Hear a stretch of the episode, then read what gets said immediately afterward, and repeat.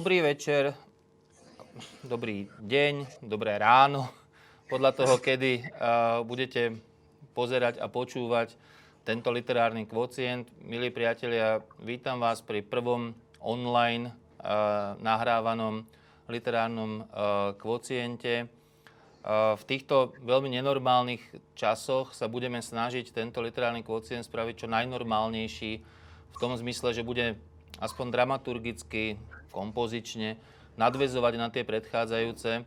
A, tak ako ich poznáte, budeme opäť hovoriť o dvoch e, knihách, medzi ktorými predsa len asi bude nejaká súvislosť e, a budú o nich hovoriť e, moji traja hostia, a, a to v poradí podľa obrazovky zľava a zhora. Eva Urbanová, Ivana Hostová a Ján Gavura.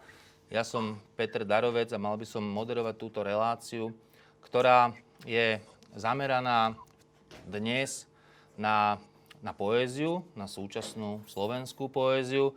Všetci traja naši hostia, ktorí sa budú dnes e, rozprávať o týchto dvoch e, knihách, e, sú tí, ktorí sa venujú tej poézii na všetky možné spôsoby, či už autorsky, ako básnici, prekladateľský, vydavateľský, ale pre túto príležitosť asi najdôležitejšie je, že všetci traja aj interpretačne. Sú to ľudia, ktorí sú naozaj povolaní na to, aby sa rozprávali o, zasvetene rozprávali o dvoch knihách, dvoch zbierkach poézie, ktoré vyšli, ktoré majú vročenie 2019, teda z minulého roka ale sú to vlastne naozaj stále ešte veľmi aktuálne tituly. Je to zbierka poetky Evy Luky, ktorú skúsim takto aspoň ukázať. Na obrazovku volá sa Jazver a v druhej polhodine tejto relácie sa budeme rozprávať o zbierke Andreja Habláka, ktorá sa volá Bahnokrvný. Ale poďme k eh, tým súvislostiam, o ktorých som tu hovoril. Dali by sa hľadať všelijaké. Samozrejme, prvou súvislosťou je tá druhová, druhová súvislosť, teda sú to dve zbierky poézie. Uh, mohli by sme nájsť nejaké ďalšie, napríklad to, že obidva názvy sú neologizmami alebo povedzme poetizmami. Sú to akoby, uh, veľmi také zvláštne a zaujímavé slova, ktoré sú určite aj nejakým interpretačným kľúčom k obidvom tým textom, o čom asi budeme hovoriť. Uh, obidve sú to, ako sa na zbierky poezie patrí, také útle uh, knihy, ktoré akoby netrčia ako keby sami, sami za seba. A to v podstate sa dá povedať aj o oboch autoroch. Obidvaja aj, aj Eva Luka, aj Andrej Hablak sú prítomní na literárnej scéne už niekoľko desaťročí, vydali niekoľko uh, zbierok poézie, ale nie sú to zrejme takí tí akoby frontmeni literatúry, hej, uh, čo vôbec neznižuje samozrejme ich uh, zástoj v literatúre, ale istá, istá stiahnutosť ako keby z toho popredia im naopak dáva možno, možno zaujímavý rozmer, o ktorom tu budeme hovoriť. A, pritom sú však samozrejme aj dostatočne rozdielní. Hablák je možno kon, kontemplatívnejší, neistejší a, a to môže aj tematizovať. Začal, začal čo Eva Luka, o ktorej tu budeme teraz hovoriť. A, často sa o nej píše ako o poetke vášne, intenzity, telesnosti tak ďalej. To možno bude platiť aj o tej zbierke Jazver, o ktorej tu budeme hovoriť. Uh, možno ešte na dop- doplnenie pre tých, ktorí sa s touto poetkou zatiaľ nestretli, uh, tak teda ten pseudonym, povedzme, Eva Luka, uh, používa zhruba 15 rokov. Tie prvé zbierky ešte vyšli pod tým občianským menom, ale tie, ktoré sú z toho novšieho obdobia, myslím, že od zbierky Diabloň, až pod vlastne tú ďalšiu, tú Havraniel, už vyšli akoby pod, teda pod, pod menom Eva Luka. A, a ten neologizmus vlastne nájdeme, hej, ktorý, ktorý akože vidíme aj v tých, tom Diabloňovi alebo v tom Havranielovi, vidíme aj v, teda, v tom Jazverovi. A ja sa teda hneď na úvod opýtam uh, Jana Gávuru, ktorý veľa písal o, o tých predchádzajúcich zbierkach. A v čom je teda táto zbierka a, rovnaká a naopak v čom, je, v čom je iná, v čom je nová? Tak nielen ja som písal, možno ešte viacej ako ja písala Evka. Presne tak, tomu sa hneď dostaneme.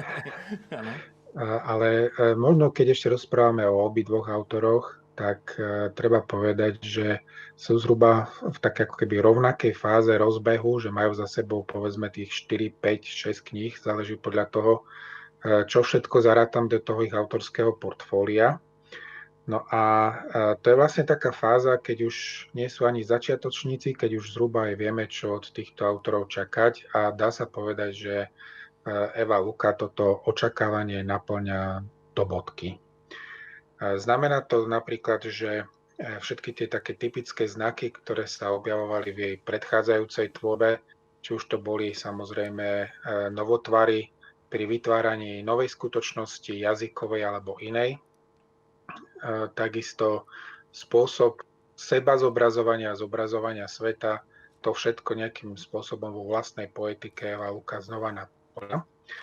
Čo patrí alebo čo platí pre jedného autora aj pre druhého autora, je, že obidve knihy trošku spriezračnili, že tá metóda, ktorou obidvaja píšu, odrazu ukázala sa v takej obnáženejšej podobe, a my vidíme tých autorov alebo do tých autorov ako si jasnejšie. Zrejme je to dané aj tým, že čím viac tých autorov máme, teda myslím tých ich kníh a viac ich čítame, tak sa vlastne tie e, jednotlivé črty zvýrazňujú svojim opakovaním, e, naznačujú svoju dôležitosť. A tak aj u Luky zrazu vidíme, že e, veľmi dôležitú úlohu zohráva médium poézie ako zobrazovacie médium. Že básne pôsobia ako formy výjavov, ako takmer až e, nejaké videoklipy, ktoré pred nami ožívajú v básnickom jazyku. A práve to je možno taká najsilnejšia a najvýraznejšia črta, ktorá by sa oplatila spomenúť na začiatok, že hneď od začiatku na čitateľa ako keby sa e, celé predostru a ten zážitok z tej názornosti a z tej živosti je potom veľmi veľký. Ak sa teda povie, že e, Luka možno nie je celkom tá frontmenka literárnej scény, tak je veľmi pravdepodobné, že v dohľadnej dobe sa ňou stane. Výborne. Ja by som si teda, ja by som si dovolil súhlasiť s týmto, že práve táto zbierka by to mohla asi spôsobiť. Dobre, ale Eva, takisto uh, nielen, že načítané, ale aj napísané o predchádzajúcej uh, tvorbe. Ako je to u teba s porovnaním toho, čo bolo a čo je, a, a čo je teraz v tejto, v tejto zbierke? Tak uh, ako čitateľka som veľmi bola v očakávaní ďalšej zbierky, takisto aj uh, ako interpretátorka, pretože už naozaj tie predchádzajúce som mala pocit, že ponúkajú také až nedozierne možnosti a to som ešte netušila, že príde teda zbierka Jazver, ktorá ponúkla ešte ako keby ďalší štvrtý rozmer tejto poézie. Takže asi také základné slovo, ktoré by som, teda základný prívlastok, ktoré by som jej dala ako prvý je to, že sa rozrástla tá poézia po každej, v každom teda svojom smere a teraz či už mám na mysli ja neviem, lexiku, témy, motívy, ktoré, s ktorými pracovala do posiaľ, ktoré sa ešte posunuli do ďalšej roviny. Vlastne to už naznačil aj Janko, že že to do bodky splnila, ale práve tým, že možno doplnila každú tú jednu svoju hranicu, ešte doplnila, rozšírila ešte o, o čosi ďalej, takže som sklamaná rozhodne nebola, lebo bolo o čom písať aj hovoriť. No a neviem, čo by som ešte návod. Tak e, to, čo spomínala Janko, možno ešte doplním, že sama autorka v podstate um, pred, hovorí o tej sústaž, súťažnosti medzi zbierkami, že v podstate tvorí ako keby jeden, uh, jeden nejaký koncept, hoci ten, tie časové rozostupy medzi zbierkami sú pomerne dlhé. Myslím, že táto až po 8 rokoch prišla. Ale už len tie názvy, ktoré mm, sú tvorené tým podobným semantickým kľúčom, ako si to už spomínal na začiatku, novotvar. Ten novotvar je vytvorený z niečoho e, fantastického, plus je tam niečo e, ľudské, teda niečo z tej sféry, čo teda odkazuje na, na náš svet.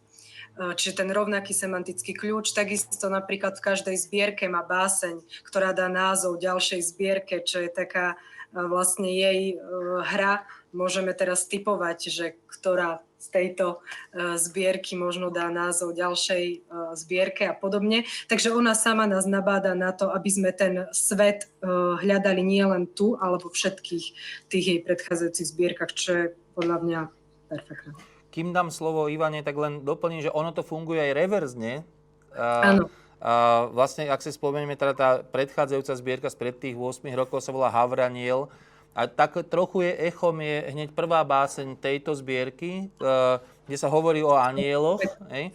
A za, ale zároveň zasa tak paradoxne o anieloch, tam to boli havraní anieli, dobre, kým tu sú roškatí anieli, teda tie také nejaké anieli, ktorí sú zároveň zrejme nejakými diablikmi, to je zasa akoby je to, sú to tí anieli, anieli nie, nie takí tí čistí a bieli, ale, hm. ale tí takí, hej, takže aj tam cítiť akoby echo s tou predchádzajúcou tvorbou, ale takže naozaj Eva Luka určite tvorí ako keby nejaký taký opus, ktorý presahuje tie jednotlivé zbierky. No, nezahadzuje tie texty ako niektorí autori, už sa vlastne nevrátia k tej zbierke, ale toto je jednoducho jeden ucelený svet, ktorý sa tvorí tými zbierkami. Dokonca aj tou detskou knihou, ak už Janko spomínal aj iné teda výstupy týchto autorov, no tak Eva Luka má na konte aj detskú knižku, ktorá vyšla v Lani. Aj tu by som zaradila tohto sveta rozhodne. Dobre.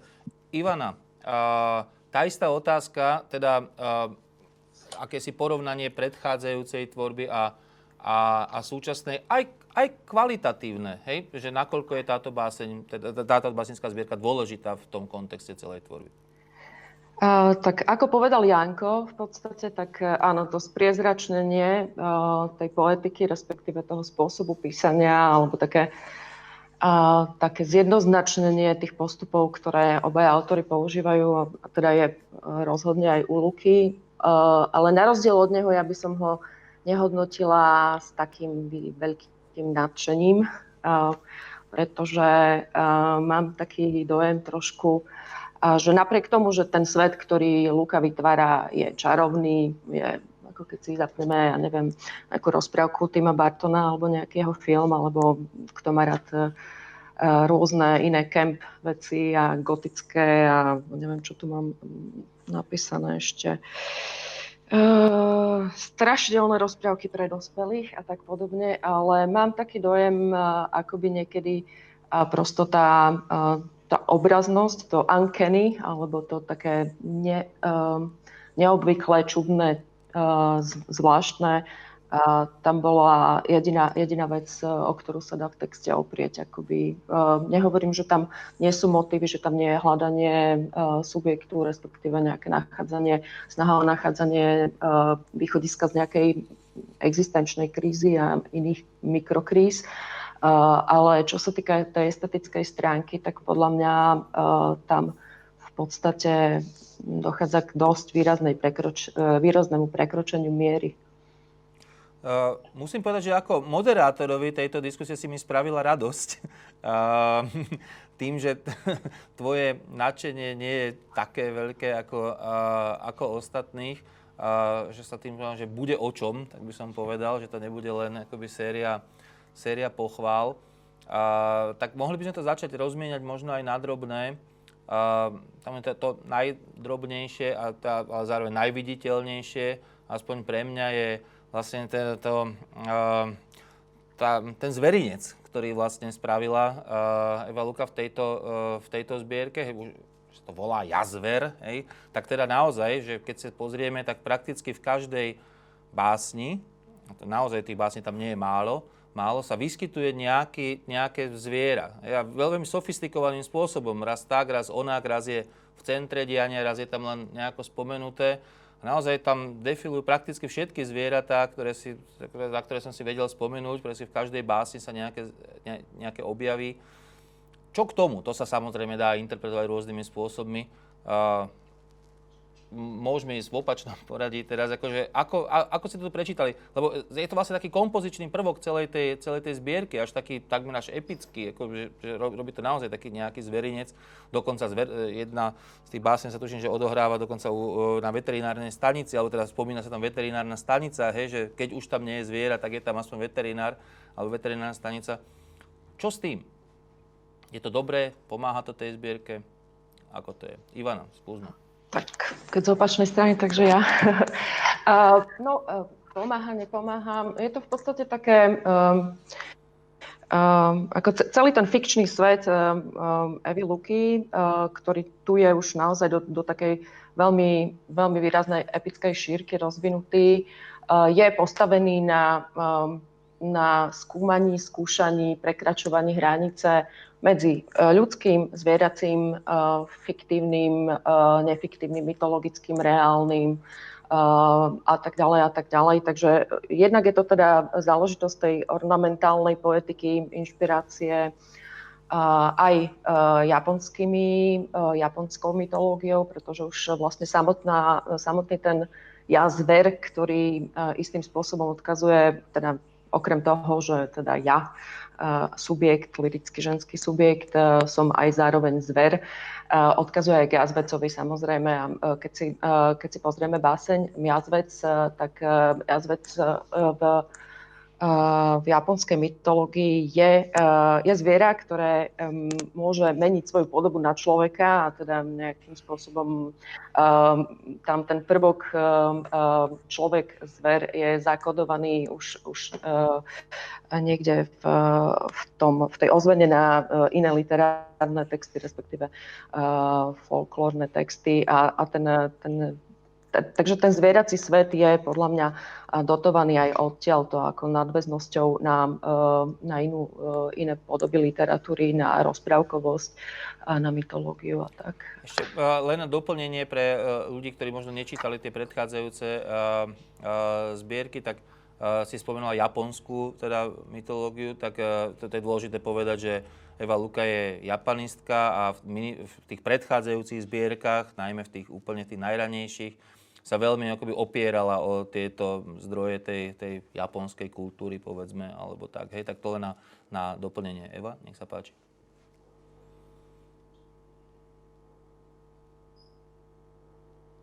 Nepočujeme, tak skúsime Janko a, a, a Eva sa dostane určite k slovu v zápäti. Mm-hmm. Už, už, sa už sa mi podarilo zapnúť mikrofón, áno, ale tak idem, idem, hej. Uh, ako súhlasím s tým, čo hovorila Ivana, dá, dá sa na to pozrieť aj takto, aj cez tú celú nejaký ten japonský kontext, ale ja osobne um, by som povedala, že a, aspoň to je pekné na tom svete Evy Luky, že to možno vytrhnúť aj úplne uh, mimo týchto nejakých odkazov, lebo vlastne ten uh, ona nám všetko vysvetľuje v tom texte. My sa o tom jazvecovi dozvieme všetko podstatné tam. My sa o, tom, o tej jazver dozvieme všetko podstatné v tom texte. My o každej tej jednej bytosti sa dozvieme všetko v tom texte. Dokonca uh, aj taká miniatúrna zmienka o čomkoľvek, čo si ty spomínal, že v každej teda zbierke je niečo zvieracie, tak to nie je len nejaký ornament, ale každ, uh, každá jedna každé jedno to zviera má nejaký svoj príbeh, nejaké svoje špecifické vlastnosti, ktoré sú veľmi bizarné väčšinou, nejaké, ja neviem, vzťahy, nejakú minulosť dokonca, no tá epická ten sužet, taký mikrosužet je tam prítomný o mnoho viac ako v predchádzajúcich zbierkach. A toto si ja myslím, že sa dá považovať za plus tej zbierky a možno to čiastočne môže vyvracať aj to, čo povedala Ivana, že že, kam, že teda čo ďalej s tým nejakým ornamentalizmom alebo s tým takou nejakou možno iba estetickou krásou vypovedaného. Tak ja si myslím, že ten svet je tak dokonale popísaný a je taký zaujímavý, že ma dokázal vtiahnuť, do neho dokázala som uveriť Uh, dokonca som, mám pocit, že po nejakej tretej básni som už myslela v nejakých jeho absurdných súvislostiach a že som sa, teraz sa poviem úplne tak jednoducho, že úplne som sa nepýtala, ja neviem, že kto je to tento jazver a z akej mytológie pochádza. Mne už iba za, zaujímalo, že uh, čo viacej sa o nej dozviem, kam pôjde, čo zažije. Že naozaj uh, už som žila v tom svete a podliehala som tým zákonom a možno sa mi to, mohlo sa mi to páčiť aj nepáčiť, ale jednoducho ma to vtiahlo tam. A to je podľa mňa známka toho, že je to napísané dobre, že to nie je len nejaká povrchná krása pretavená do básnického jazyka, ale uh, že je to naozaj štruktúra, ktorá uh, možno pôsobí náhodne, ale rozhodne teda nie a je to prepracovaný koncept. Aj zvierací teda. Ak, uh, ak chceš reagovať, Ivana, tak nech sa páči. Nech je to živé. Môžem len tak nejak krátko, že hm, neviem, si pravila, že e, každá jedna básen, že je to tam všetko vysvetlené, že nemusíš vlastne siahať po žiadnej, hm, do, do žiadnych hypertextov nemusíš zachádzať. Neviem, ja som napríklad e, takými uh, rohaté ariadny, pod ktorým pod kvetovaným kimonom hrkocú dokonalej kostry, uh, tak asi ja som potrebovala vedieť, že to je nejaký démon v japonskej mytológii, ktorý sa zjavuje v podobe ženy, lebo inak mne to takýto obraz nedáva veľmi zmysel v kontexte básne. Nestačilo, že ti to dalo nejakú negatívnu emóciu, alebo proste nejaký typ e, emócií, ktorý zapadol do tej básne, mne by to stačilo. Aj podľa mňa je to príliš konkrétny obraz na to, aby to bola nejaká, aby to naznačovalo len negatívnu alebo pozitívnu emóciu. Tak určite nejakú kultúrnu encyklopédiu pri tom čítaní využijeme, ale tak už zase Adri- Ariadna vieme, čo je, tak nepotrebujem nejak úplne detaily. Možno som to teda nadniesla, ale myslím si, že v tom svete ona o, má, keď si ju zaradíš do typu ďalších hrdiniek, ďalších postav v tom svete, tak ti tam zapadne, nevytrča ničím a tým pádom um, nepotrebuješ siahať po tej uh, nejakej metatextovej rovine, ale jednoducho ti stačí, uh, ako korešponduje s tými ostatnými postavami. Aspoň mne to tak vtedy stačí. Ale áno, uh, s tým úplne súhlasím, že uh, v zážitkovom čítaní, kto má rád takéto typ písania, tak sa um, tieto texty dajú veľmi dobre zážitkovo čítať. Áno. Janko?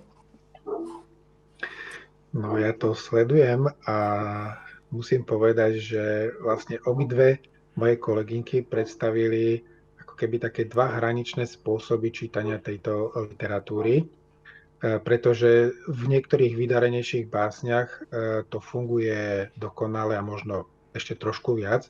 V niektorých básniach naopak to sklzne možno do nejakej opisnosti až popisnosti. E, nie sú všetky básne samozrejme rovnako dobré. To, to aj napriek tomu, že knižka má tesne pod 100 strán, to je aj možno taký náročný projekt e, aj po, po tých 8 rokoch.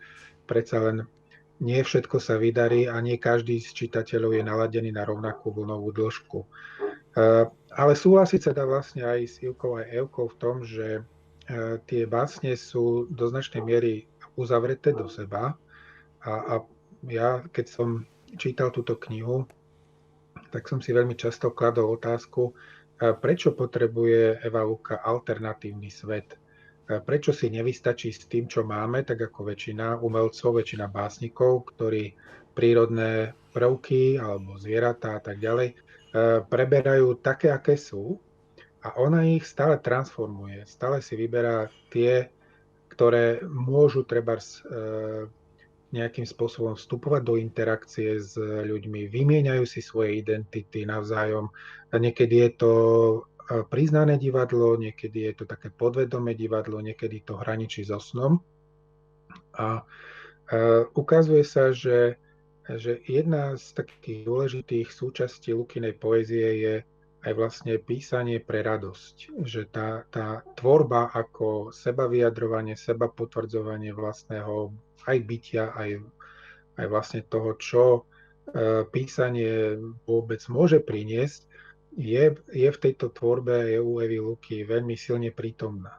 Ona naozaj prejavuje veľkú, veľké zadozučinenie aj z čítania pre seba a veľa z toho vie preniesť aj potom pre e, čitateľa, takže je to taká aj trošku hra. Um, ja som, keď som počúval Ivku, tak som tak som zreteľne vedel asi na čo naráža, že to je poézia, ktorej chýba jednoznačnejší prienik so skutočnosťou alebo s nejakou takou, nechcem povedať, že priam praktickosťou, ale s niečím, e, prečo po umeleckej literatúre siahame.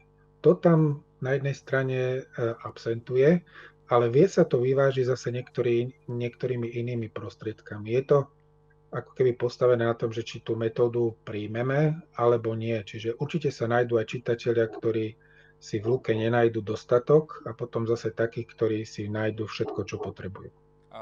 Eva sa hlási elektronickým spôsobom o slovo, takže, takže, tak, takže ho dám. Ale ešte kým, tak ja len zdôrazním z toho, čo si povedal, a tiež mi prípada zaujímavé tá radosť z tvorby alebo radosť z fabulácie, aby som to teda voľne preložil z tej Nemčiny, ten lust, tak uh, to, to aj ja som tam cítil. Ako, že to, to mi prípada veľmi silné a vlastne taká, ako keby, že je tam tá vášeň, aj tá vášeň z tvorby v podstate, akoby v tej knihe prítomná. Ale Eva, Eva asi chcela o niečom inom. Ja som už aj chcela, ale, my, ale pozerám sa na ukážku, ktorú som chcela prečítať, tak asi som chcela uh, povedať to, že možno tak, uh,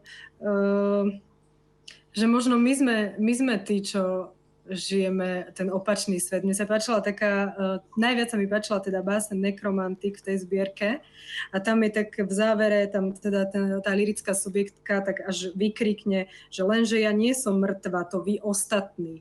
Ako, uh, mne to príde až taká metafora celej tej zbierky, že uh, ten, tá subjektka ako keby nás neustále presviečala, že veď ale toto nie je vymyslený svet, on je až tak doko, dokonale pre mňa osobne skutočný, že to vy ste tí vrtulníci, hej, že my to nechápeme. A toto sa mi zdá také, mm, to je tá presvedčivosť, o ktorej som hovorila, že tá subjektka tomu sama ako keby naozaj verí, že tento svet okolo existuje, že ona očakáva, že otvorí dvere, aha, je tam voda. Hm, tak dneska prišla voda na návštevu, dobre. A vôbec ju to neprekvapí.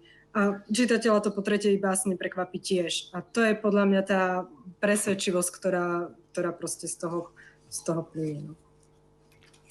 Kým sa nikto nehlási, tak ja to využijem len na to, aby som povedal zasa len doplne, že mne sa tiež zdá, že tie veci sa tam dejú ako keby reverzne, že dejú sa tam aj naspäť, že tak ako môžeme hovoriť vlastne o nejakej antropomorfizácii, akoby, že, že zvierat, dajme tomu, takže sa deje aj, aj opak, že je tam akoby nejaká animalizácia človeka, hej, že to, je, to funguje aj tak, aj tak, hej, že, že uh, tak ako dajme tomu, akože tam sa dá hovoriť vlastne o tej telesnosti, vášnivosti a tak, že to si sa spájame s tou zvieracosťou, dajme tomu, ktorú odhaluje aj v tom človeku, tak vlastne to funguje aj, funguje aj, aj naopak. Hej? A že to, to, sú, to sú pre mňa také zaujímavé, zaujímavé veci. A že v každej básni návyše to funguje trochu inak, čo, čo, čo mňa na tom baví. Že to nie je, že našla jeden princíp, ktorý opakuje báseň po básni, len vymieňa zvieratá, povedal, alebo teda tie, tie, veci, ktoré sú, ktoré sú okolo toho.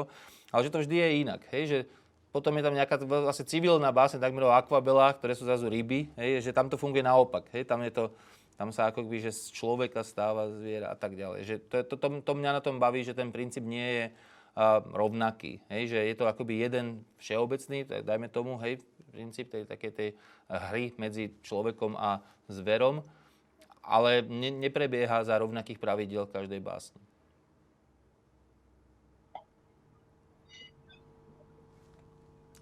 Julka sa hlásila. Nikto nie, tak by som ešte k tomuto doplnila, lebo ty si to teraz naznačil. A Janko to vlastne naznačil, že mňa tiež osobne najmenej bavili tie básne, ktoré práve že e, nejak tak ostro prešli do uh, referovania vlastne našej reality. Tam boli napríklad e, básničky, kde uh, um, je subjektka v, v kaviarni, alebo dokonca sa tam tematizuje samotné básnenie, či napíšem o tomto básene, alebo nenapíšem o tomto básene. A ten prechod do tej reality v úvodzovkách, um, teda odkaz na ten náš svet je tam taký, taký ostrý v niektorých básniach a, a príde mi to veľmi, veľmi ma to dráždilo v, uh, v porovnaní s tými uh, priestormi ako, ja neviem, jaskyňa, rôzne proste, neviem, nory a, a kadejaké proste chatrče a podobne. A teraz zrazu nejaká kaviareň, nejaká konkrétna kapela, ktorú tam dokonca spomenie, alebo nejaké o, poznámky na margo svojej práce. A také, toto, toto mňa napríklad vyrušovalo, tieto básne, ktoré boli ako keby z nášho sveta, ako keby zrazu tá lirická hrdinka priznala, že je to nejaká poetka, ktorá, ktorá toto spracúva. To, to boli podľa mňa najslabšie časti tej zbierky. Nech sa páči, nebudem vyzývať. Reagujte. Ja by som, môžem? Ja by som k tomu, že Euka, ty si povedala, že čitateľ, čitateľka po tretej básni už ho to neprekvapí. Áno, a to je ten problém podľa mňa. Už po tretej básni jednoducho sme natoľko desenzibilizovaní tým, že áno, sliny sa môžu roztieť. Môže to byť pôsobivý obraz aj do svadobných šiat, dajme tomu, alebo že subjektka je slimákom, môžeme to analyzovať, interpretovať a tak ďalej, ale podľa mňa z estetického hľadiska to je skôr také prekročenie miery, ktoré vedie k desenzibilizácii a to, čo hovoríš ešte o tom, že tie, tie básne, kde bol nejaký Nightwish, myslím, spomenutý, čo je teda inak hudba, ktorú by si asi mal čitateľ k tomuto pustiť, alebo čitateľka, pretože tam máme nadväznosť na celú tú uh, gore a neviem, aký metal, ja sa v tom nevyznám, uh, veci, uh, teda aj, aj na toto, túto obraznosť. Uh, je to, ale chcela som sa dostať k tomu, že podľa mňa to, že ti tam vpád toho nášho v úvodzovkách sveta alebo tých autobiografických momentov prekáža, podľa mňa skôr svedčí o únikovosti toho textu. V podstate takej, čo, čo je fajn, čo má svoje funkcie, má to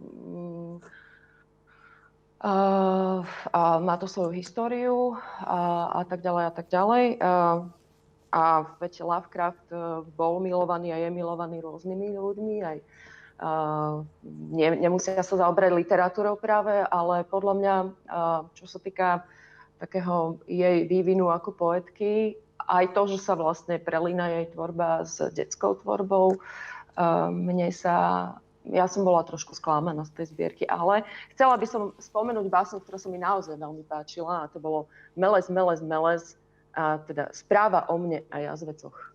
Aspoň som ju chcela pomenovať. Áno, ja mám dokonca vypísané z nej niektoré verše, nebude na ne čas, ale tiež, tiež je to jedna z tých, ktoré som si zapamätal. Janko, ak máš ešte niečo e, k tejto téme, ja mám potom ešte jednu tému, ktorú by som chcel v súvislosti s touto zbierkou spomenúť. No, tém by bolo, tém by bolo určite veľa. A ja by som možno doplnil to, čo povedala Ivka, to, v tom, že ona síce vytvára ten svet veľmi nezávisle od našej reality, ale robí ho rôznymi spôsobmi. Čiže ono stále dokázala cez tú svoju názornosť a sugestívnosť toho čitateľa udržať v čitateľskej, takom čitateľskom nejakom strehu. Mnohé veci menila. Pravdu, pravdou asi je aj to, že, že tie básne, ktoré boli zrazu realistické, e, stratili veľa zo svojej farebnosti v porovnaní s tým novým vymysleným svetom. A, ale zase plnili v tej knihe úlohu, že nás trošku navádzali asi v akých rozmeroch e, autorka reálne uvažuje alebo v akých kontextoch žije, hýbe sa, čím si všetkým prešla. E, Ivka spomenula únikovosť.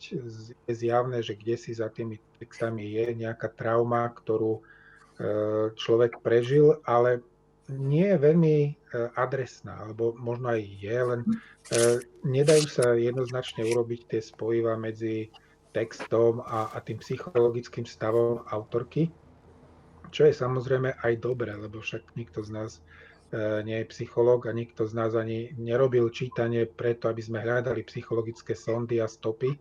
Skôr sme mali alebo mohli oceniť e, literárne kvality. No a e, čo je veľmi dôležité pre, túto, pre túto zbierku, aj napriek tomu spriezračneniu metodiky, ktorá ako keby odhaľuje pracovnú metódu autora, ktorá zvyčajne býva zakrytá, tak e, tu sa ukazuje, že e, zostáva ešte veľmi veľa vecí na riešenie.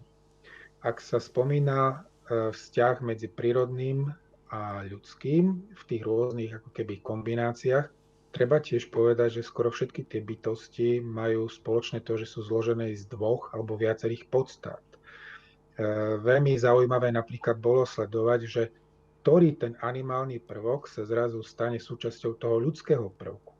Niekedy je to ten jazvečí prvok, niekedy je to ten slimačí, veľmi často živili e, z vody, ryby, je tam morská panna, ale potom sú tam aj ako keby e, kultúrne alebo literárne referencie, spomenie sa tam Virginia Woolfová, spomenú sa tam postavy zo Shakespearea, čiže e, tie také ako keby hľadania tých zložiek, ktoré v tom človeku sú, a, a sa vlastne stanú tou prímesou, ako keby sme zrazu do nejakého vodného, eh, do nejakého nápoja primiešavali rôzne príchute a zisťovali, aký, aký, aký drink sme namiešali, aká zrazu tinktúra z toho všetkého vznikla.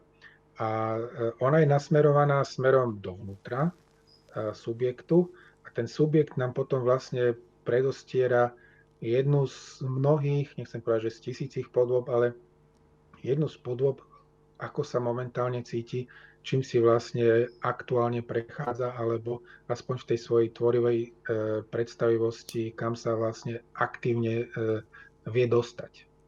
Ivana? Ja by som len k tej únikovosti, ja som nemyslela únikovosť pre autorku, ale pre čitateľa a čitateľku. A ja, ja ešte poslednú vec, už nám uplynul čas, ktorý by sme mali venovať tejto zbierke, ale predsa len jedna téma mi nedá, aby som ju nespomenul a teda zároveň vás nevyzdal na nejak veľmi krátke, krátku reakciu k tomu. Uh, už aj vlastne v minulých zbierkach sa dosť hovorilo o tom, čo tu určite funguje zasa a silno a to je vlastne nejaká, možno nejak naturalisticky prežívaná a zároveň básnicky zapisovaná uh, ženskosť. Je, také, to, to, to, to, v rôznych podobách zasa veľmi často zasa nejakým spôsobom animalizovaná, hovorí sa tam o bíčich ženách, hej, to je tam jeden z takých tých obrazov, a, alebo, alebo teda spájaná s, nejakou, s nejakými takými akože exaltovanými stavmi, hovorí sa tam o nejakej zbesnenej žene, uh, je tam vlastne taká tá nejaká zdôrazňovanie nejakej takej tej živočíšnosti a zároveň nejakej akože extrémnej emocionality toho, tej, tej ženskosti. Ako ste vnímali v tejto zbierke tú, tú, tú ten, uh, ženskosť, akoby, ktorá tam je určite nejak dosť silno tematizovaná? A poprosím akože krátšie už, lebo potrebujem sa naozaj presunúť už teda k druhej zbierke. Nech sa páči, nebudem, nebudem hovoriť, kto má hovoriť. Tak môžem začať ja. Ja som si teda, tá ženskosť u Luky sa vlastne objavuje už aj v jej predchádzajúcich zbierkach a ona si väčšinou všíma, teda jednak to je také, taká dravosť, ja neviem, keď si, keď si spomínam tie staršie zbierky, um, ale zároveň, ale väčšinou sú to tragické postavy, alebo veľmi často sú to tragické postavy. Tu máme Virginia Woolf, presne, a Desdemonu, a potom tu máme jednu báseň, ktorá má názov Darvo. Ja som to keď som sa to snažila identifikovať, tak je to deny, attack, reverse the victim, offender, teda je to spôsob manipulácie partnerky v partnerskom vzťahu a ako vlastne aké psychologické následky to má. A potom veci ako je plodnosť samozrejme, čo súvislí napríklad aj s tým, že ona v jednom rozhovore sa vyjadrila, že je fanúšičkou Sylvie Plath, ktorú tiež teda tento prvok plodnosti desil alebo fascinoval alebo čo. Ale ja som chcela spomenúť aj teda nielen ženstvo, ale aj mužov. Muž, muži z toho teda u nej nevychádzajú veľmi pozitívne, okrem uh, tej spomienky na uh, partnera, ktorý, ktorý uh, vlastne lirickej subjektky, ktorý bol zabitý, tak muž v rúžovej záhrade vás dobehne, šľahne po vašom tele s uholnateným pohľadom ľahne si k vám, na vás, jeho čierny úsmev vám vyrazí z útrop posledné zvyšky seba samej. A, takže aby, aby to bolo v takom, takom komplexnejšom. No, tak môžem. Uh, tak neviem teda na čo rýchlo reagovať skôr. Uh, možno aj um, v súvislosti teda s tou ženskosťou by som sa ešte na, trošička vrátila k tomu, čo sme hovorili o nejakom uzavretosti tohto uh, sveta. Tak e, aj to, čo už naznačil Janko, že v podstate tým, že nereferuje na ten násvet nejako priamo, alebo že nehľada nejaké odpovede, možno v tom, na nejaké naše teda otázky, ale zároveň tie postavy v podstate trápia veľmi podobné veci, čo nás, už len toto ženské násilie, ktoré je tam naozaj, nielen teda násilie ženské, ale celkovo tam potom aj, žen, tam potom aj žena útočí na toho muža, takže nemyslím si, že je to tam len jednostranné, tá báseň aj tak končí, že nakoniec obaja nejak vyčerpaní uh, ležia a teda skonštatujú, že, že asi to nie je dobré medzi nimi. Uh, takže to násilie je tam tiež veľmi presvedčivo a dokonca aj na luku ešte expresívnejším spôsobom uh, zobrazené. A teraz rozmýšľam, čo som chcela povedať.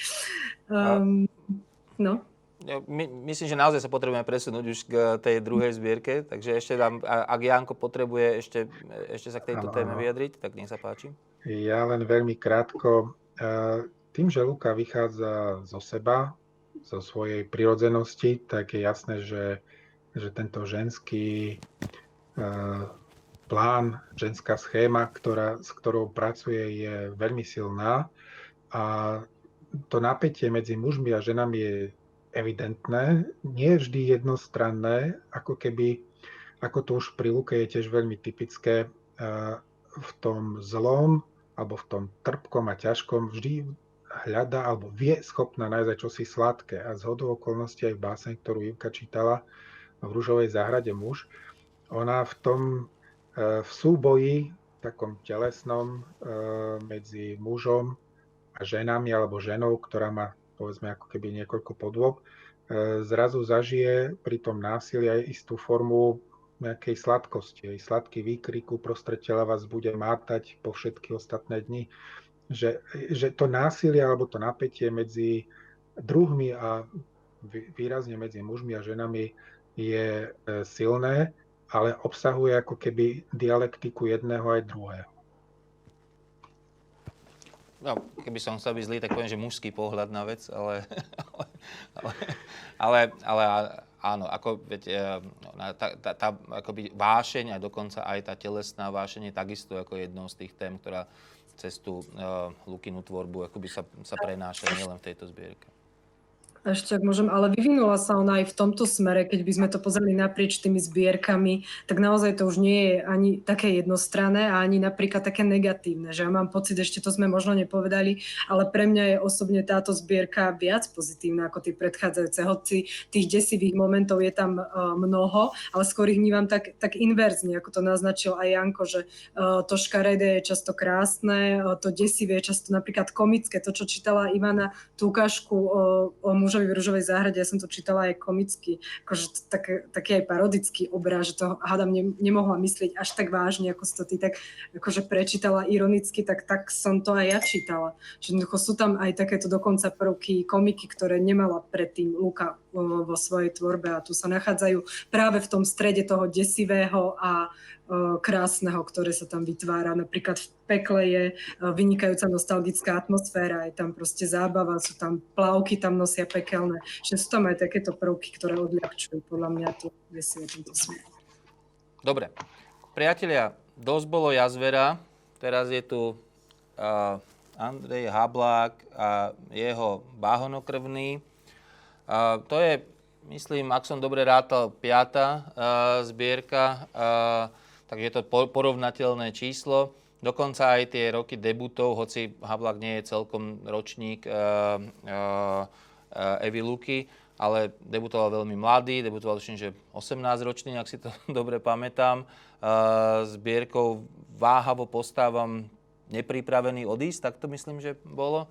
Uh, čo mám pocit, že už ten názov tak nejak trochu predurčil akoby celé to jeho písanie, ktoré je o nejakej neistote, o nejakej váhavosti, ktorú myslím si, že celkom zaujímavo tra- uh, akoby spravil z nej tému, uh, ktorá je, ktorá je navýsosť básnická téma, akoby nejaká neistota vo svete alebo nejaké, nejaké nie, nie 100% a sebavedomé porozumenie svetu a sebe samému, tak je to určite určite vlastne, vlastne produktívne ehm, z hľadiska politiky a, a, a vlastne akoby s touto líniou v tých nemnohých básnických zbierkach, ktoré vlastne napísal za tie 10 ročia, čo od tej, od tých hlbokých 90. rokov uh, uh, prešli. Že mám pocit, že pokračuje v tomto, v tomto programe. Uh, ja sám v ňom vidím nejaké dve nejaké veci. Jedna je práve táto také nejaké to emočne autentické pochybovanie o sebe, o svete, o stave veci.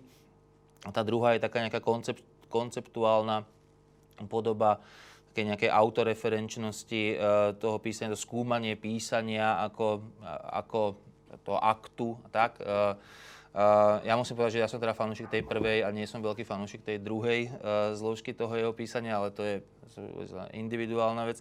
Ale zasa vlastne je to tá istá otázka, ktorú som dával v súvislosti s tou prvou zbierkou Uh, mne sa to vidí teda v tomto zmysle aj táto nová zbierka Bahnokriny ako také celkom plynulé pokračovanie v tomto básnickom programe, ale možno vy to vidíte úplne inak. Možno vám sa zdá táto zbierka iná ako tie predchádzajúce Hablákové. Takže ako to je, Ivana, ak môžem tento raz začať uh, od teba? Ako to vidíš ty zasa v tom kontexte básnika a diela, som povedal? A, tak ja si myslím, že, že teda ja súhlasím, tiež si myslím, že pokračuje v podstate viac menej takmer neprerušené, nebyť tých uh, e, 10 rokov uh, publikačnej odmlky. A tie tam, kde vlastne skončil pri predchádzajúcej zbierke Leknín. A, čo je buď dobré alebo zlé, asi podľa toho, aký má človek vkus, dajme tomu. A, v podstate je tam to seba skúmanie a skúmanie jazyka ako, ako média, ale zároveň aj odklon od jazyka v podstate akoby až také filozofické, ontologické nejaké skúmania existencie bytia pred jazykovou konceptualizáciou, tam boli aj predtým a, a sú tam aj teraz. Mňa veľmi zaujalo to, že kombinácia autentické pochybovanie a konceptuálna autoreferenčnosť, pretože aj poetologicky, v podstate, ak sa pozrieme na tie východiska, ktoré až, až veľmi kričia vlastne z celej tej zbierky, tak tam nájdeme, nájdeme strašne veľa 60. rokov, nájdeme tam aj konkrétistov, aj osamelých bežcov, a nájdeme tam zároveň 90. roky, to znamená nadväznosť, teraz to veľmi len zjednoduším na, na to také entropizujúco, ja neviem, e, živelná poetika to bolo nazvané a inak uh, osamelých bežcov v podstate. A plus inšpirácia postmodernou a dekonštrukcionizmom. Takže presne tie dve polohy tam, tam sú. Ja by som ale povedala, aspoň teda pre mňa a dnes, už teda v roku 2019, a pre mňa je viacej uh, do popredia vystupuje to 60-kové gesto u neho v tejto zbierke.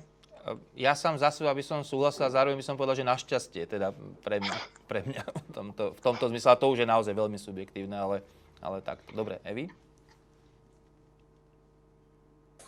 Keď si hovoril o plynulosti, tak ja by som povedala, že to plynulé recyklovanie sa až v niektorých eh, prípadoch a nevždy funkčná, aspoň u mňa to nie vždy tiež zafungovalo. Asi by som sa tiež priklonila k tomu, že tam, kde vyvoláva povedzme Ondruša alebo Štrbku, či dokonca Ursinyho eh, cez Štrbku a podobne, tak tam sa mi to zdalo eh, presvedčivejšie, kdežto na miestach, kde to bolo úplne oprostené od až na nejakú proste abstrakciu a ten dekonštruktivizmus tam teda vystupoval viacej do popredia, tak tam uh, som sa jednoducho čitateľsky nudila. Mala som pocit, že toto som už uh, čítala na, na mnohých miestach u Habláka aj inde a že nebyť tam toho jednotného konceptu, ktorá čo teda oceňujem na tej zbierke mala, to je, ako je podala Ivana, tá otázka bytia alebo skôr nebytia, lebo jeho viacej zaujíma ako nebyť, nie ako byť, uh, tak, tak tak by som sa nudila. Ale toto jediné mi to tak vytrhlo ma aj v tých momentoch takých tých abstraktných, povedzme, nejakých konštrukcií alebo skorej dekonštrukcií, lebo aj tá defektná syntax a všetko, čo nám nejak bráni to uh, dešifrovať, uh, tomu náleží. Uh, takže možno to, že sa tam naozaj udržuje tú jednotnú líniu, tú možno otázku, ako nebyť, ako nebyť v prázdne, ako, ak mám citovať, ja neviem, cez štrbku, ako nebyť v miznúcej stupaji, ako nebyť v slovách, ktoré nevyslovím, ako nebyť v tichu a podobne, tak toto je také, čo tam fungovalo, ale tiež nie v každej básni, iba, iba v niektorých. Janko? No, ja som si po dočítaní tejto knihy pre seba nazval nenapísanú recenziu ešte, že to je poézia zo stratosféry. Jednak e, to slovičko strata sa tam veľmi často objavuje, jednak je to až, až taká teda nejaká vrstva nad e, e, témou, v ktorej sa vlastne pohybujeme.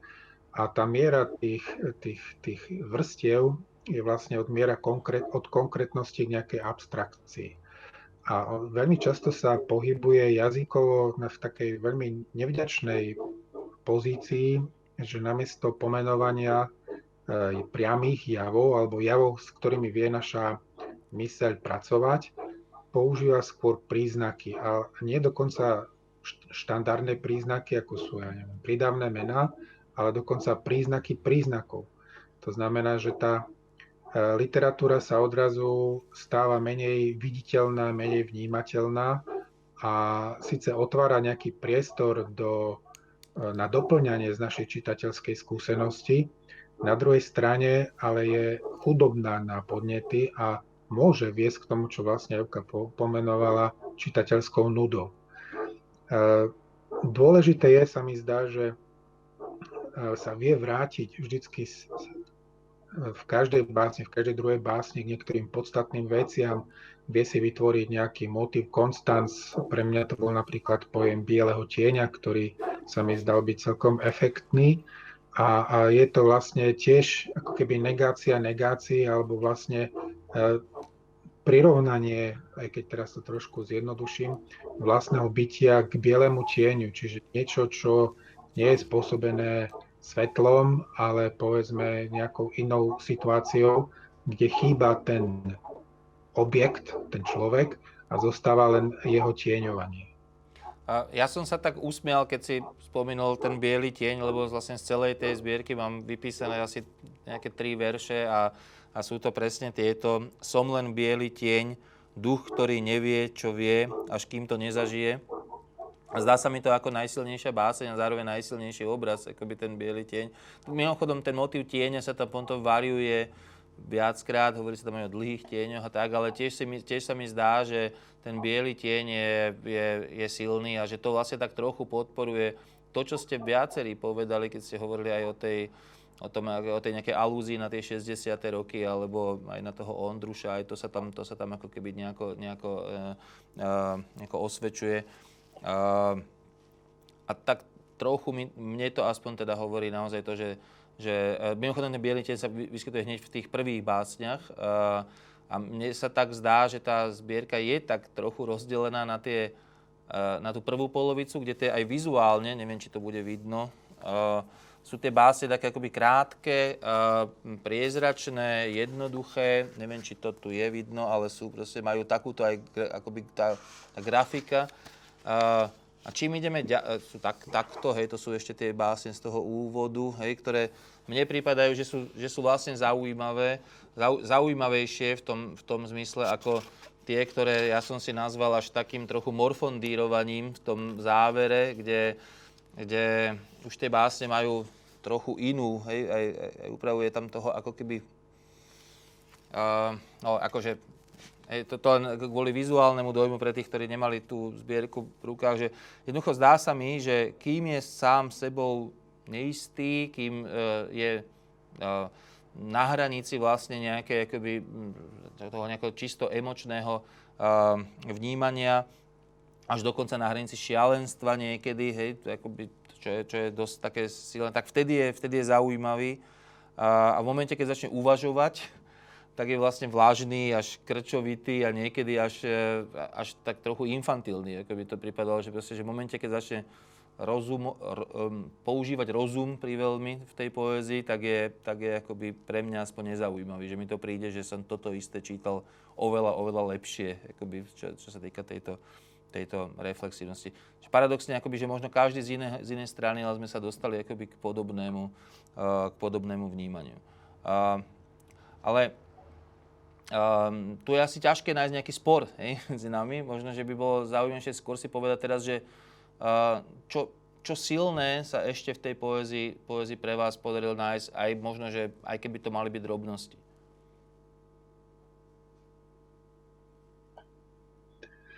No možno neodpoviem celkom na tvoju výzvu na tvoju otázku. A tu sa ukázal, ukázal jeden zaujímavý jav, ktorý sme spomenuli aj pri Eveluke, to spriezračnenie. Keď si spomenieme, alebo keby sme si prelistovali tie posledné knižky Tichorad a Leknín, zistili by sme, že sú postavené na takej výraznej E, textovosti, to znamená materializuje sa básen tým, že tek, ten text je pomerne veľký, je do značnej miery aj taký ako keby pásmovitý, asociatívny a tie básne boli aj rozsahovo veľmi veľké, ako keby to vypovedanie malo spôsobiť e, ten, ten, ten poetický akt. A tu sa vlastne ukázalo, že tie básne, ktoré sa zrazu skrátili, ktoré sa zrazu stratili mnohé z toho verbalizmu, E, prinútili autora ako keby viacej odkryť, o čom mu v tej poézii išlo. A e, ukázalo sa, že, že ten, ten ako keby vnútorný svet, ašpirácia aj ambície je pomerne malý. A tento jav v literatúre nie je ani nejako zriedkavý, ja neviem, spomenul ho Milan Hamada e, pri nadrealistoch, keď odrazu nadrealistom sa vyčerpala metóda a boli zrazu aj pod vplyvom vojny, aj pod vplyvom neskoršieho socialistického realizmu nutení e, ísť, povedal by som, do takej ľudskej hĺbky. Odrazu, odrazu sa ukázalo, že, že nemajú čo v tej poézii povedať. Čiže ono je to taká e, zradná vec. Akože určite Andrej Hablak má čo povedať, len nie vždy sa to v tejto zbierke podarilo. A možno pri tých malých básniach sa dá oceniť aspoň to, že vlastne udržal ten verbalizmus na nejakej primeranej miere, že vlastne tam bola tá miera gradácie, e, že tam bola poenta, ktorá bola e, veľmi často pointou, ktorá sa nedá doslova ako keby unaviť. Hej. Je to často to slovičko ja, je to slovičko bytie, hej. čiže slova, na ktoré, aj keby sme ich počuli veľa, veľa krát, stále vieme zarezonovať e, pomerne živo. Čiže toto je vec, ktorá sa v tejto knihe podarila viac. A naopak aj to, čo si vlastne ty naznačil, tie posledné básne, alebo dokonca jedna z tých posledných básní, ktorá sa myslím, že bola metóda, Uh, tak tá je, tá je presne ten uh, typ básne, ktorá, ktorú sme zažili niekoľkokrát v textovej generácii a celkové do tej knihy síce zapadla, ale nejako jej neprospela. Ivana, nech sa páči. Uh, ja by som zareagovala na tento nadrealistický argument, ktorý sa teda skloňuje pri uh, skloňoval sa pri reflexii 90. rokov slovenskej poézii. Ale teda povedal si, že e, vyvstalo alebo vyšlo najavo, že ten jeho svet je prázdny. A ja sa pýtam, či je premiéra, nadmiera, ornamentalizácia, ktorú sme videli u Luky, um, viac alebo menej ako ničota. Nie je ničota rovnako veľká alebo ešte väčšia ako vymenovanie nekonečného radu mm, zvierat a, a tak ďalej.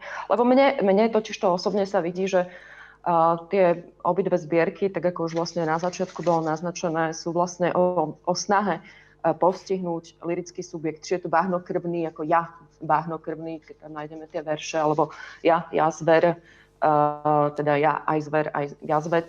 Uh, a je to, je to akoby cesta vyvádzania lirického subjektu z krízy, len uh, jedna kniha to robí obklopovaním sa vecami, respektíve vytváraním parálneho sveta, ktorý je veľmi bohatý a má veľmi uh, bohatú epickú šírku a druhý text to podľa mňa robí práve očisťovaním sveta od týchto nánosov a hľadaním e, prázdnoty, e, aj e, napríklad v buddhistickom zmysle, keď si tam, určite ste si všimli ten návratný motív toho smiechu, plaču, ako sa tam vlastne kríži, tak ako sa u Luky kríži alebo spája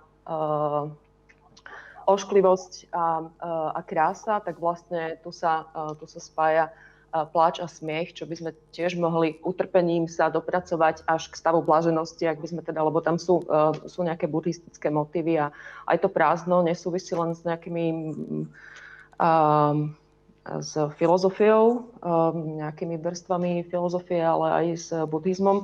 A k tomu, že teda hovorí, že je to malý svet, prázdny svet, neviem, vyšla aj zbierka nedávno Roberta Bielika, ktorému sa podarilo tiež dosť vyprázdniť ten svet, ale neviem, či by si použil ten istý nadrealistický argument a neviem, či by tieto dve zbierky, myslím, Hablak a Bielik, nemali tiež niečo spoločné v, v tomto kontexte. Eva, nech sa páči, hlásila si sa. Ja som chcela len zareagovať na to porovnanie uh, s Lukou a, a Hablákom, že uh, ja keď som to tak čítala, tak som si povedala, že, že aký paradox, že tam, kde uh, Hablák uh, hľadá v prázdne, tak tam Luka už stihla vytvoriť celý svet. Ale kdežto ona prišla na uh, rôzne odpovede, respektíve položila mnohé otázky, tak ja som u neho stále prečítala možno tak jednu, maximálne dve tie otázky, ktoré a, a nič ďalej. Čiže ono ten nápad alebo tá myšlienka, ktorá nie je nová, hej, veď sám nám odkazuje uh, na to, že nie je nová, keď cituje, ja neviem, uh, teda parafrazuje rôzne tie Ondrušové veci, že, uh, že sa pozerá do zrkadla, kde naozaj nestojím a podobné iné odkazy na, uh, na neexistenciu alebo na nejakú zdvojenú dokonca existenciu, ale ale nič ďalej, on neprichádza s ničím proste ďalším. On stále iba položí tú otázku, ktorú už položili iní, ale nič ďalej s ňou neurobí. Mám pocit, že naozaj ne, nezajde nikam ďalej, iba sa dostane do toho, čo čo je v závere v tej metóde, do úplného jazykového konštruktu, kde si prehadzuje slovíčka z jednej strany na druhú a prešmičky rôzne jazykové, kde nám možno chce povedať, že už aj ten jazyk je prázdny, ale už aj toto je prázdne. Už aj ostatní prišli na to, že jazyk je prázdny, takže už pre mňa Ivana, nič. Nech sa, Ivana, nech sa páči. A ja som len chcela k tomu, že hovorí, že mm, je tam jedna, dve otázky. A koľko zásadných otázok vôbec je? Tak mm, jasne, môžeme v tomto relativizovať, ale tá, tá jedna, dve otázky, ktorý, ktorá už bola položená stokrát proste. Ale neviem, neviem, akože naozaj, keď... Spojenia. To je podľa mňa len no, jedine... Jasne, že nemôžeme kvantifikovať, že koľko zásadných otázok má byť v zbierke položené. Môže byť aj jedna jediná, dokonca ani nie zásadná a môže byť spracovaná vynikajúcim spôsobom, ale e, tu ani tých pár zásadných ani podzásadných nie je podľa mňa spracovaných nejakým zaujímavým spôsobom na niektoré výnimky, o ktorých sme už teda hovorili. A ja by som v podstate kvalitatívny rozdiel medzi týmito dvoma knihami veľmi nerobila ani. Tam je len otázka e, podľa mňa spôsobu, akým sa vyrovnávať s, um, s iniciálnou krízou. Či je to vyprázdňovanie, alebo je to zaplňanie.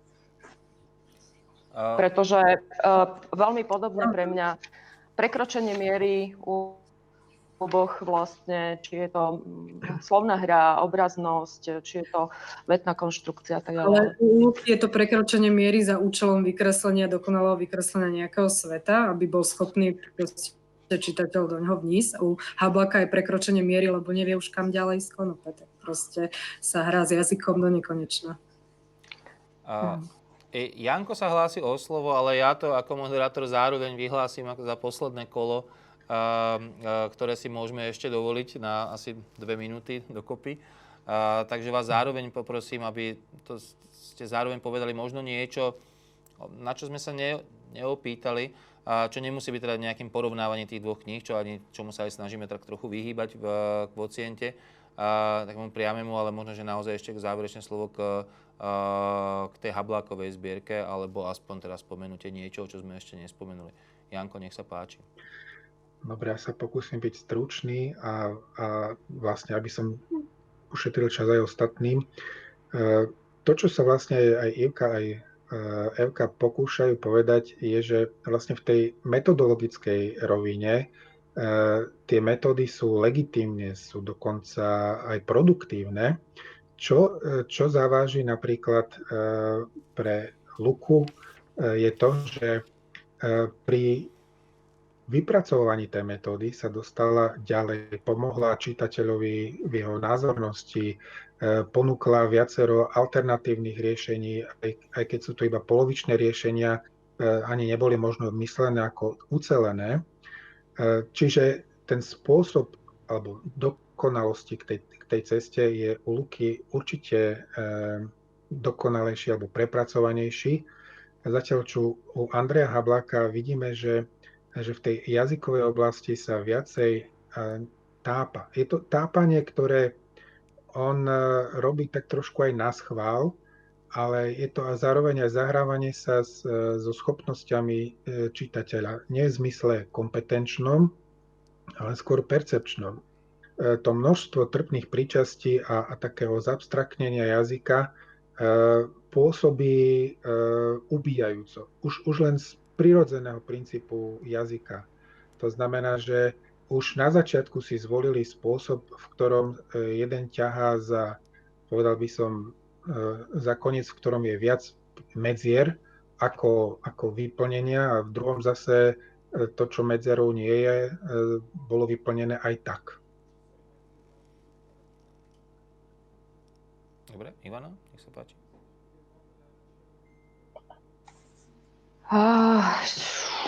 Čo by som... E, posledné slova Vlákovi. Mne sa tie otázky, ktoré si kladol, zdali byť zaujímavé tá jedna či dve, dajme tomu, lebo teda sú to otázky identity a, a nemožnosti, možnosti, či už ju postihnúť, alebo ju vôbec mať. Takže toľko asi.